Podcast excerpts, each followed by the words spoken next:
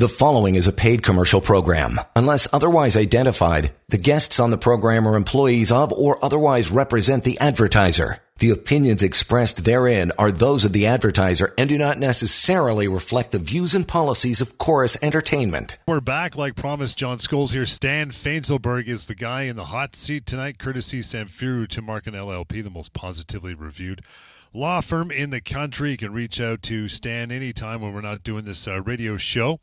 Always ready to talk to you, take care of your uh, particular matter. You can do so 1 821 1 821 5900 is how you do that when we're not uh, not on air. Email help at employmentlawyer.ca, which we are going to get through a ton of uh, over the next half hour. So if you have one, uh, if it doesn't show up on this show, it will on a later show. And again, help at employmentlawyer.ca. But we always start off before we dive into the bag of emails, Stan, with um, your thoughts. What uh, what do you got cooking today, pal? What you thinking? Yeah, thanks, John. Well, uh, in terms of the thought of the day, I mean, there's really only one thought I think that's been on everyone's mind for the last week or so since uh, since John Tory uh, resigned from his position, and that's really the the bombshell all around the the scandal. Uh, and really, what I wanted to talk about, John, was re- talk about from an employment standpoint and kind of re- workplace relationships and how that that really is dealt with from an employment law standpoint. So you know, a lot of people that I've been speaking with about this issue recently have been surprised when I tell them that there really it isn't technically cause or there's nothing really technically wrong with having a consensual relationship with a colleague and even potentially a subordinate. Uh, ultimately, your employer doesn't have so much control over your your workplace that they can tell you who you can and cannot date. Okay. Uh, but at the same time, what a lot of companies have started doing, and to kind of get around this issue and to really tackle it head on is uh, what are essentially disclosure policies. So essentially forcing people to disclose they have the relationship to the company. And then oftentimes the company may make a decision to even move these people apart and not have them have a direct reporting relationship in some instances when that happens. Uh, and really, what you know, the issue often becomes in these situations, John, the power imbalance that comes along with the relationship and a subordinate uh, reporting relationship. You, you may remember from last year there was the CEO of McDonald's who had to actually resign over the specific issue. And that's because it's not just about consent, but really, you know, the perception of consent. When you have such a power imbalance, can there truly be consent in that type of relationship? Mm. And, the last thing I just wanted to touch on, John, is that it's, you know, especially when companies have these disclosure policies, it's not necessarily, again, the initial relationship that it amounts to cause. It's the failure to disclose that relationship to the company and deceive that company and essentially breach that policy as well. More often than not, in situations of cause, John, it's not the initial action that actually gets people in trouble. It's lying during the investigation or covering things up. Yeah. Yeah, that makes uh, that makes sense. So we'll see how this one unfolds as, as things go on for sure. I mean, you know, Mr. Tory's right. You know, he's resigned over this, so we'll see if anything mm-hmm. else uh, crops up. If there's any more conversation or chatter in that regard. Uh, Debbie, thank you for uh, being uh, first off the uh, off the hop here. How are you? I'm not too bad, thanks. How are you? Excellent. What's on your mind? Um, I'm calling for my brother. He's 66 years old. He's worked for this company for 20, 21 years. Um, they offered him a buyout in December 2022 and he had some health concerns going on. So he said i can't do this and give me a copy. They wouldn't give him a copy. They just want to sign a piece of paper. Mm-hmm. so um, he's still dealing with the health conditions. Come january middle of january they told him we want you to sign this new work contract and we want you to retire and the hmm. buyout's off the table. Wow yeah. yeah. Well, there's there's a lot of things wrong in that scenario, uh, Jackie. I mean, number one, he doesn't have to take a buyout or retire or do any of the or sign a new contract for that matter. If he's already employed, then he already has a contract. He already has an employment agreement, uh, and all he has to do is say no, no, thank you. I'm fine with what I have. So really, what they're ultimately doing is kind of a constructive dismissal. They're forcing him out in a way. Uh, okay. Yeah. So, I mean, he definitely doesn't have to retire, and he definitely doesn't have to sign any contract. He could tell them that. I mean, does that mean they may terminate him? Possibly, but at that point, he would be entitled to his common law damages. He would be entitled to, you know, based on what you said about his age and his length of service, something like 20, 21 months. Okay, so what does he do now? Because they're bugging him every day to sign the contract, and he's not a very strong, you know, individual. That's why I'm calling. I understand. Well, I, you know, he has to just kind of st- stand up for his own rights here and tell them that he won't sign it and put the ball in their court. They're telling him he has to do something. The reality is he doesn't have to do anything. Uh, they're the ones who have to make a decision on how they want to handle his employment. Okay, so that's his best next move. Just say no and wait for them to make a move. Mm-hmm. Yeah, uh, assuming I'm assuming he's working now, so like he just Yeah. keeps telling them that yeah, no, I'm happy. I'll continue working here. If you guys want, I'm not retiring. I'm not resigning. I'm not taking this buyout. If you guys want to do something, you know, that's your prerogative. You're the employer. But at the end of the day, I'm happy to continue working. Okay. Now, Debbie, if uh, things go down, if they end up saying, "Okay, then you're terminated," that's okay. That's that's no need to panic. In fact, that's probably a good thing. You can uh, get uh, your brother to to call Stan for sure, and that is one eight five five eight two one fifty nine hundred. I'll give that to you again, and I'll repeat it throughout the show.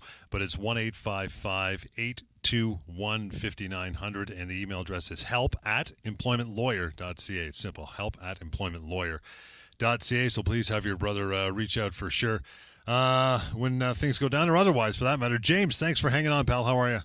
Oh, I'm fantastic. How are you today? Beauty. What's uh, what's on your mind? Um, I have a question uh, about possibly filing for wrongful dismissal. Uh, I was with the company for three years. Uh, I'm 51. I started off as full time. I had a few medical challenges last year, so I had, did have to take some time off. Some of it was spontaneous, some of it was prearranged. But starting in the new year, they mentioned because of the absenteeism, they they switched me from 40 hours full time to part time 24 hours, which means I can't pay for my medication, uh, I can't pay for my rent, I can't pay for this or that. Uh, so I'm just curious: uh, Are they allowed to do that? Uh, they're absolutely not allowed to do that. There's two things really wrong with that. Number one is that in and of itself is a constructive dismissal. They can't just reduce your income and your hours by nearly 50% and expect you to just accept it, although you obviously have that option. Um, and if, if you're saying this happened at the beginning of the year, then it's kind of a, cl- a ticking clock because the longer you wait, the more likely it is that the court will find that you have actually accepted the changes. But the Yeah, other well- issue, Okay, sorry, go ahead. John- yeah, just the other issue that I- you I- mentioned Obviously, is most that people don't know what their rights are, and uh, because I was, I couldn't afford the medication, it kind of messed up my brain a little bit. But uh, now I listen to your show on a regular basis, and I find they can't switch you from full time to part time without your written permission.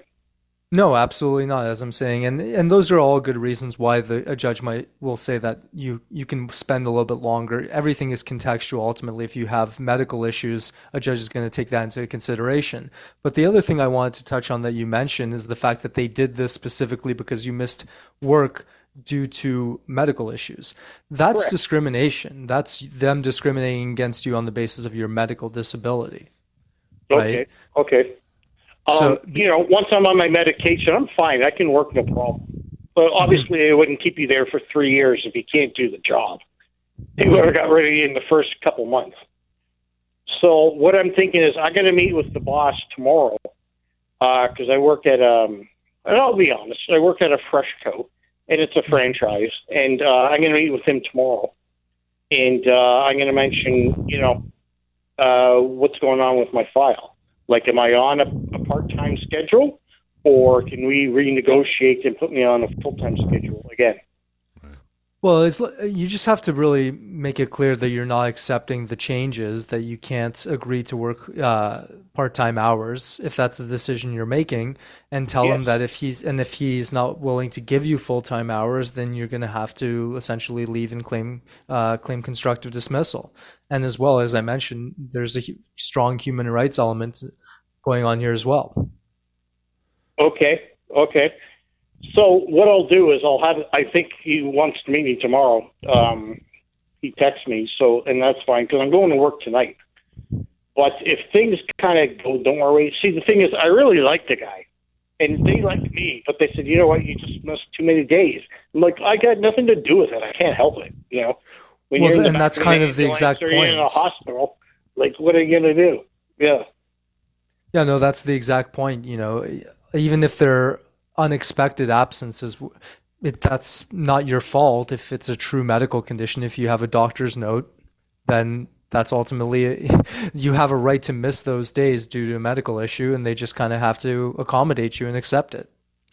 Appreciate the call, uh, brother. We're going to let you go there and continue on. You want to reach out to Stan now and have a phone call off air. You can always do that and continue that talk. Uh, 1 821 5900. We'll get into a short break here, come back with more of the Employment Law Show. Hang on. You're listening to a paid commercial program. Unless otherwise identified, guests on the program are employees of or otherwise represent the advertiser. The opinions expressed therein are those of the advertiser and do not necessarily reflect the views and policies of Chorus Entertainment. And welcome back. Thanks for sticking around to that wee little break, and we'll continue. Yeah, Bill, you're up next. Thanks for calling in. How are you? Uh, what is the longest period of time an employer can offer a prospective employee? 10 years, 15, 20? On one contract? Uh, the longest period of time, I think there's a prohibition on anything longer than nine years. Good. That's good to know. Thank you. All right. Sure. I'm not sure what that was all about. Short and sweet. Had the answer. yeah, seriously. In, out, boom, done. We'll get into our emails as promised. Uh, Bob is up first. Says, "Hey guys, my employer gave me a month of working notice. I have an interview in Haliburton, and she denied my request for time off for that interview. Is that allowed? What do you think?"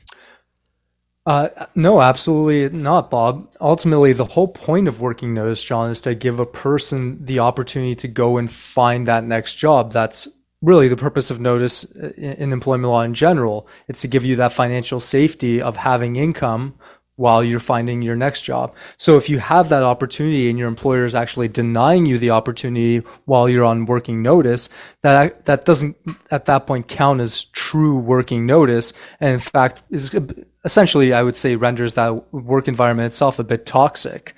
Uh, and I think gives Bob the the opportunity to basically you know say I'm not sticking around here uh, you're not doing this in good faith and walk away without necessarily affecting his entitlements. James up next. His guys have been off uh, for a week with a cold.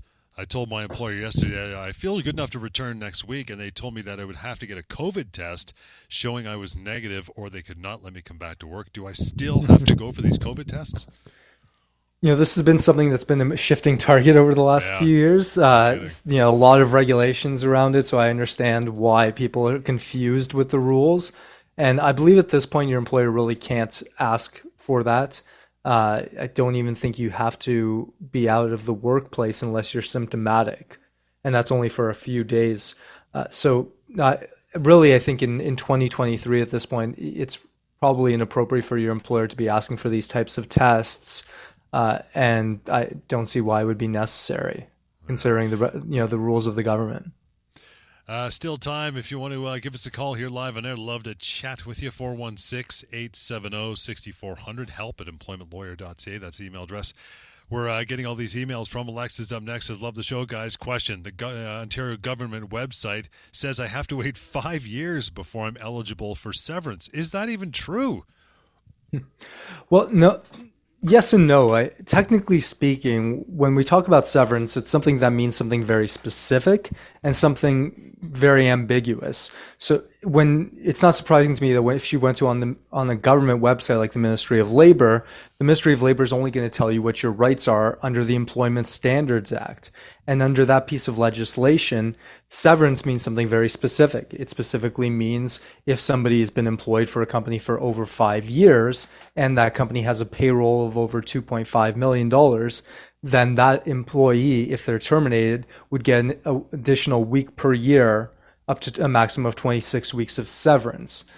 But from a common law perspective, John, when we talk about severance, we often talk about it interchangeably with words like notice or wrongful dismissal damages or without mm-hmm. cause damages or things like that. And that's where it means really something ambiguous, just the amount of money that you're owed at law. So you know, it's again not surprising that someone going on a government website would see something like that because that is what severance means under the act. But ultimately, that's not technically true. You are entitled to, you know, colloquially severance money for your termination, uh, regardless of whether you have more than five years, less than five years. What, confusion from a government website? Surely you jest, my friend. Uh, Megan is up next. Says, guys, I worked for a company for three years before I was on maternity leave for a year. I returned January 2020 until being laid off due to COVID in March. I'm wondering if the time I was off for maternity and now due to COVID counts towards my service with the company. Good question. Yeah, uh, great question, Megan. And pretty simple answer. The answer is that it absolutely does count. Whether you're on maternity leave or you're on an on, you know uh, a temporary layoff, unpaid absence, whatever you want to call it, you are still technically an, an employee of that company, even if they're not paying you for that time.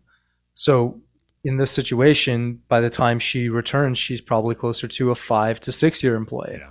Yeah, makes sense. Just do the basic math, which I can't do, but you just did it. So thanks, pal. Appreciate that. Uh, 416 870 6400. Still have open lines and still have time for, uh, for your calls here for the remainder of the show this evening. Liz sending an email along, help at employmentlawyer.ca says my partner's insurance company denied her stress leave application despite a written note from the doctor declaring she was unfit to work. Her company now wants her to return, but she's very stressed out of her uh, out very stressed out, and her doctor is against it. What can she do? Well, this almost sounds like a more appropriate uh, question for the disability, disability show. show. yeah. yeah, but uh, you know, I'll take a crack at it, John. And all, what I would say is, I mean, first of all, she can take action against her insurance company. Uh, just because the insurance company has deemed you, you know, that you're fit to return to work, uh, remember what their incentives are. Their incentives are not to pay you money ultimately because that's how they make money. Uh, and they deny many, many claims with that somewhat in mind. So that's why people like uh, Savan and Albert on the disability side would would essentially sue that company, claiming that no, under the policy they do have to cover you.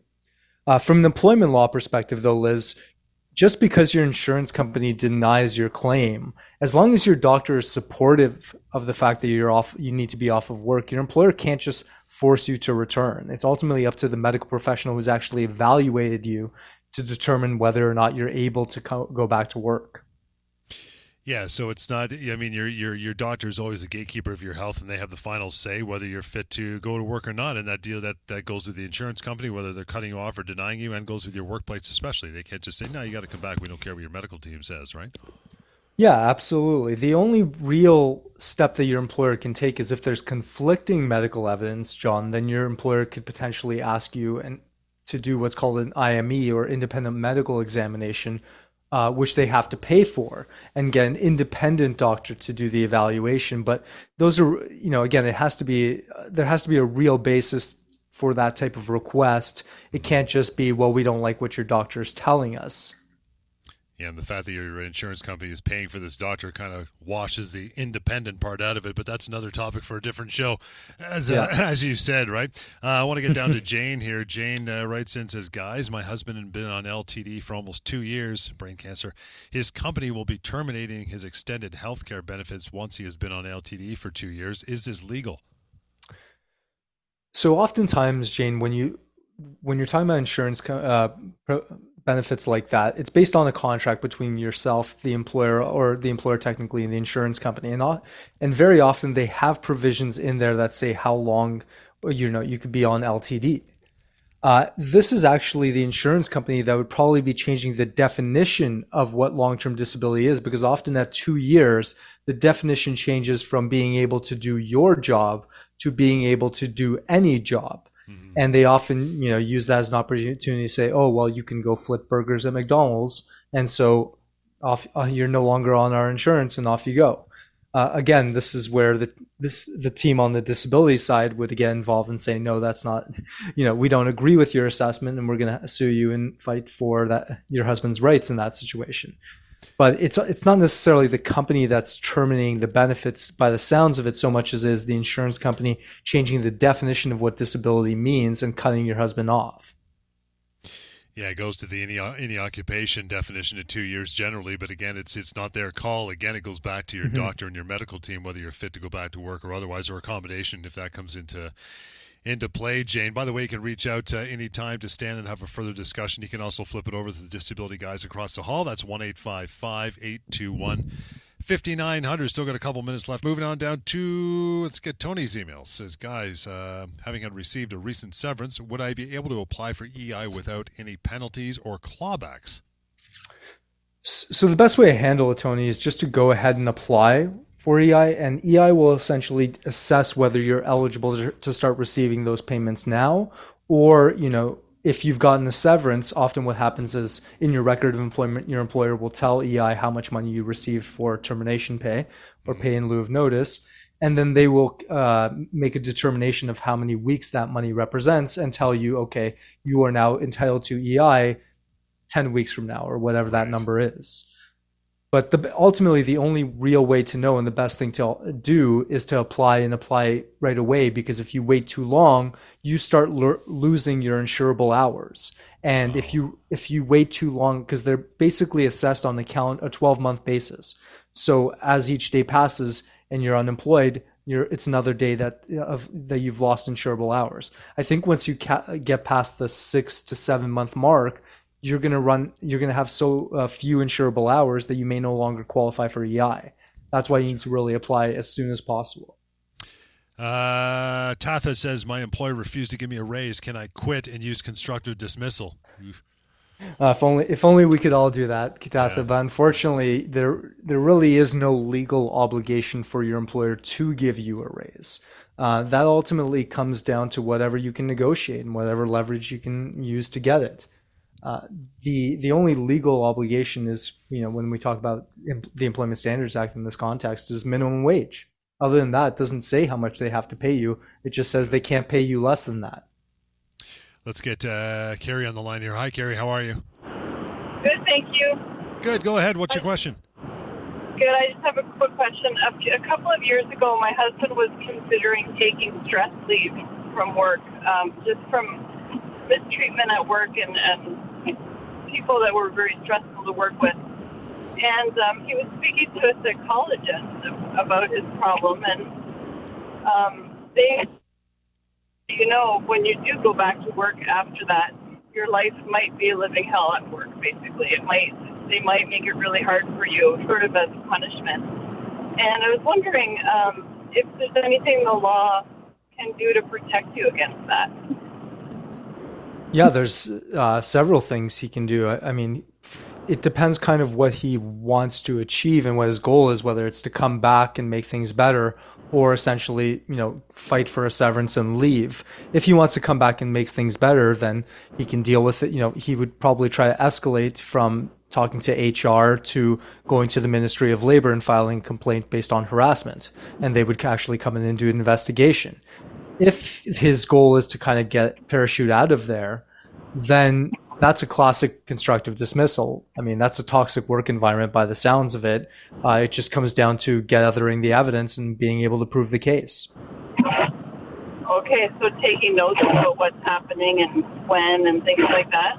Yeah. Taking notes, getting you know, writing emails, getting in writing. Um, not letting them essentially you don't want to let them just have oral conversations. Anytime they have a, a conversation with him he should be going back and either making doc, documenting contemporaneous notes to himself uh, or really writing them emails and saying you just told me this and you know that's disrespectful and i don't disagree and or whatever the email the issue is Gary, appreciate the call. That's where we got to leave it for tonight. Thank you so much, everybody who called in and uh, and decided to get on air. We appreciate that. You want to move on afterwards and talk to Stan? You can do so. One eight five five. 821 5900 help at employmentlawyer.ca and the website you can always go to pocketemploymentlawyer.ca employment law show the preceding was a paid commercial program. Unless otherwise identified the guests on the program are employees of or otherwise represent the advertiser. The opinions expressed therein are those of the advertiser and do not necessarily reflect the views and policies of chorus entertainment